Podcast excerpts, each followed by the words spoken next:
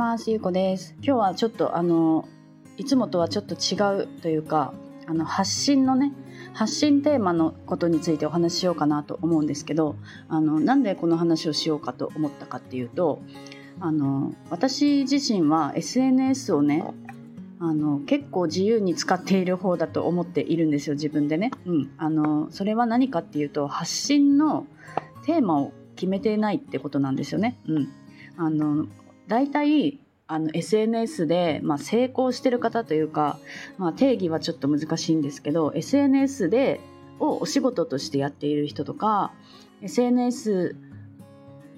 をなんかこう運用している人っていうのかな？なんかそういう方たちってあの多分ほとんどの人がみんな口を揃えて言うのが発信テーマを決めましょうっていうことだと思うんですよね。うん、で私もすごいそれはいろんな方から言われてきたし私自身も発信テーマを持ってやっていたこともあるんですけどそれが果たして正しいのかっていうね今日はそのお話をしようと思います。であの発信テーマってね私はあの決める必要ないと思っているんですよ、うん、特に飽きやすい人はねあの決めなくていいと思っています、うん、私はもう典型的に飽きやすいタイプで私はもともとねあの海外旅行の発信をしていたんですよ。で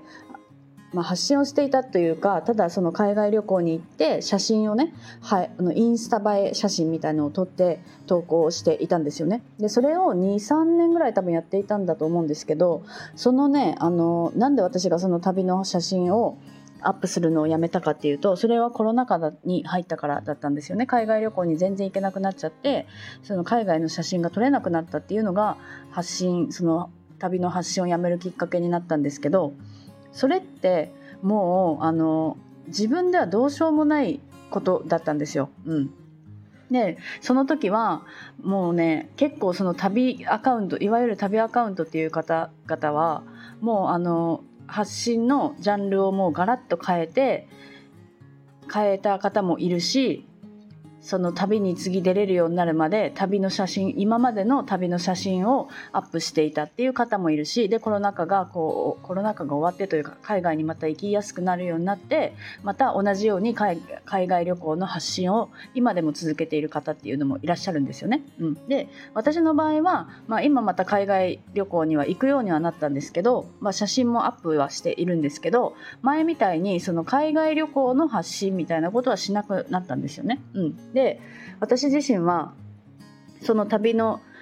投稿ができなくなってから何をしたかっていうと結構もう自分がやりたいと思ったことをどんどん投稿するようにしたんですけどその第一歩として第一歩というかあの私がねその旅に行けなくなってハマったのが家庭菜園だったんですよね。なので家庭菜園の苗の写真とかねあの芽が出た写真とかそんなのをアップしていたんですよ。うん、でこの話もねよくしているので、まあ、知ってる方もいると思うんですけどあのその時に「いいね」がねもうものすごくガクッと減ったんですよね。まあ、それはやっぱり今まで旅の投稿を期待していた方がいきなりねそのあのあの草が生えてるようなね その家庭菜園の写真を見せられてもそれはやっぱりねあの期待外れになっちゃうんですよね、うん、それでフォロワーさんもすごく減ったしいいねもすごく減ったんですよ。でその時はまあショックではあったんですけどでも私はもうそれが今楽しくて仕方なかったからもうねトマトの写真とかねいろんなのをアップしていたんですよ。うん。でその時に次は私はあの環境に優しいねこうアイテムとかに興味を持つようになったからそういう環境に優しいシャンプーとかもうこれはあの PR の案件もあったし PR じゃないものもあったんですよ。普通に自分で購入してよかったなって思うものをアップしだしたりとかあとはそういう環境に関するあの情報をね発信したりとかもしたんですよ。その例えばプラスチックじゃなくてシリコンがいい理由とかあの私が干し野菜を始めたとか手作り納豆を作り作りましたみたいなねそういう投稿もしだしたんですよね。それぐらいこうガラッとから変わったんですよ。でそれがある程度こう自分の中で飽きてきてでまた海外に出るようになって今はその海外の写真をアップしながら、ま、自分が日々思うこととかね、うん、自分が挑戦していることとかを発信するようになったんですけど今はもう発信軸っていう感じじゃなくってもう本当になんか自分自分を発信してるって感じでなんか自分の思いとか自分が気づいたこととか感じたこととかを言葉にしてアップしているって感じなんですよね。あこれはインスタの話なんですけど、うん、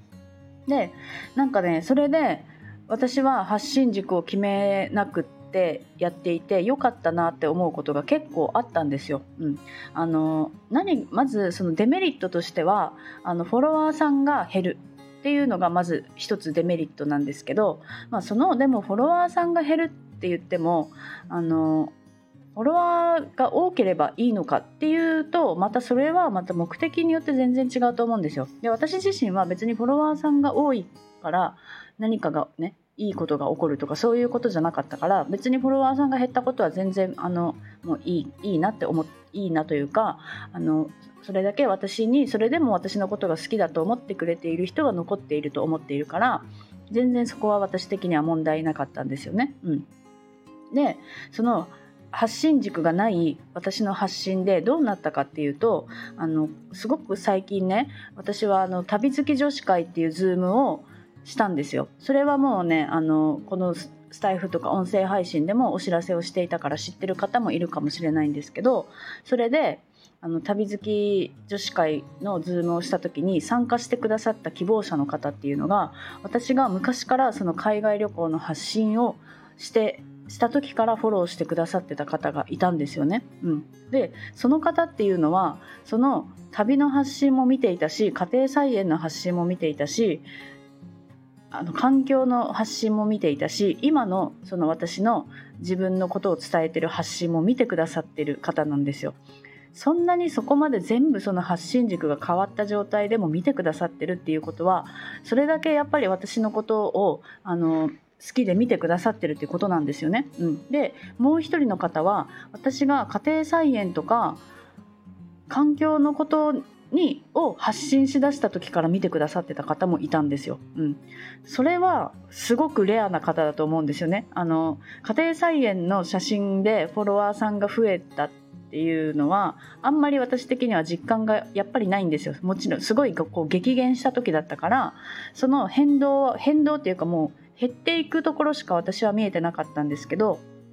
その中でもそうやってその家庭菜園とかがきっかけでフォローしてくださった方がいたっていうのを私は最近知ったんですよね。うん、だから本当に何が何があるかわからないしそれが好きだって言ってくれる人もいるんですよそれどれだけその「いいね」が少なくてもそれがいいって言ってくださる方もいるっていうことを私は最近知ったんですよね。うん、ってことは別になんかその発信軸がどうとかっていうことよりも私が発信しているからって言って見てくださってる方ってすごくいるんだなっていうことに気づいたんですよね。でそう思ったらあの発信軸ってない方がすごくこう気楽なんですよね。なんか発信軸があると、あ、これに関しての発信をしないといけない。だから例えば旅の写真のアカウントだった時とかは自分が例えば日本に行って友達とご飯に行ったとかそういうこう写真ってまあ、上げれなかったんですよね。まあ、上げれなかったというか、上げるとその発信軸からずれるからね、そういうこう発信ができなかったんですよ。うん。でも、発信軸がなかったら、結構何でも何でもありなんですよね。うん、でそれでもそれを好きだって言って見てくれる人だけが残っていくんですよ。でそれが嫌な方は離れていくしそれはそれで全然いいと思うんですよね。で私は最近はその交流の方が楽しくなってきたからやっぱりそれでも私のことを好きだって言ってくれる人とそうやってズームをしたりとかね関わったりするっていうことをやっているんですよね。うん、でそうやって関わっていくと本当にもうね発信軸とかね何でも何でもいいなっていうねあの感じになっています今は。うん、でそこから私はね今あのメルマガとかもやっているんですけどそうやって SNS で興味を持ってくれた方はさらにそうやってメルマガに今度登録してくださるっていうことが起こってくるんですよね。でメルマガはもう本当にその SNS とかよりもかなり深い関係ができているなって私はあのメルマガでしか話さないようなこともあるしメルマガでそういう商品の有料商品のあの販売前の無料モニターを募集したりとか無料のズーム企画をやったりとかそういうことをメルマガでよくやっているからなんかメルマガの方があのお得感もあるし私のあの知らない私を見れますみたいな なんかそんな感じなんですよね。そうだからあの発信軸がもうどうでもあのもう私のことを好きになってくださる方がいるっていうのがねやっぱり私も嬉しいしそうやって信頼関係ができるっていうのはねやっぱりこう人生の豊かさにも直結してくるなって思っていて、うん。まあ、そう何が言いたいかっていうと発信軸なんて決めなくてもそれで好きになってくれる人っているんですよ。結局はだからその自分を出すことでなんかその自分のあんまり見せたくないようなところだったりとかちょっと失敗とかねそういうところを見せることであこの人のこと好きだなって思ってくれる人ってやっぱりいるんですよ。うん、でそういう人を大切にしていけば SNS ってもっと楽しくなるし、うん、そうやってその私のことが好きだって言ってくれる人ってあのなんかこういう商品ないんですか？とかねこういうことやってくれないんですか？っていうことを言ってくださったりするんですよ。うん、でそういうことを言ってくださった時にあじゃあ作りますねって言って商品を作ることだってできるんですよね。うん、でそうやって自分の得意なこととかそういう自分の好きなこととかがお金につながることもあるんですよ。うん、ってなったらなんかもう発信軸って発信軸とかじゃなくって自分を出していけばいいんだなっていうことにねあの気づいたんですよね。うん、で自分を出す方がやっぱりあの自然体で入れるなんか自分らしく入れるしなんかこうよく見せようとしなくてもいいっていうことに気づけたんですよ。うん、でそうなるとねすごく発信とかもね気楽になるなと思うから、まあ、もちろんそのねそれぞれ人それぞれいろんな発信のスタイルがあるから発信軸を決めた方がやりやすいっていう方もいると思うんですよね。まあ、それはそういう方はそうしたらいいと思うしでもなんか私みたいになんかすごい飽きやすかったりとかいろんなことに興味持つような方はあの発信軸を決めずに自分自分の自分を見せていくみたいなね感じでいいんじゃないかなって私は思います。あのあんまりあの SNS が楽しくなくなってきちゃったっていう方はね一度そういうなんかその自分らしくあの何も考えずに発信をするっていうのもねやってみていいんじゃないかなと思います。はい。今日はちょっとそういうねお話をしたかったのでしました。はい。今日も聞いていただいてありがとうございます。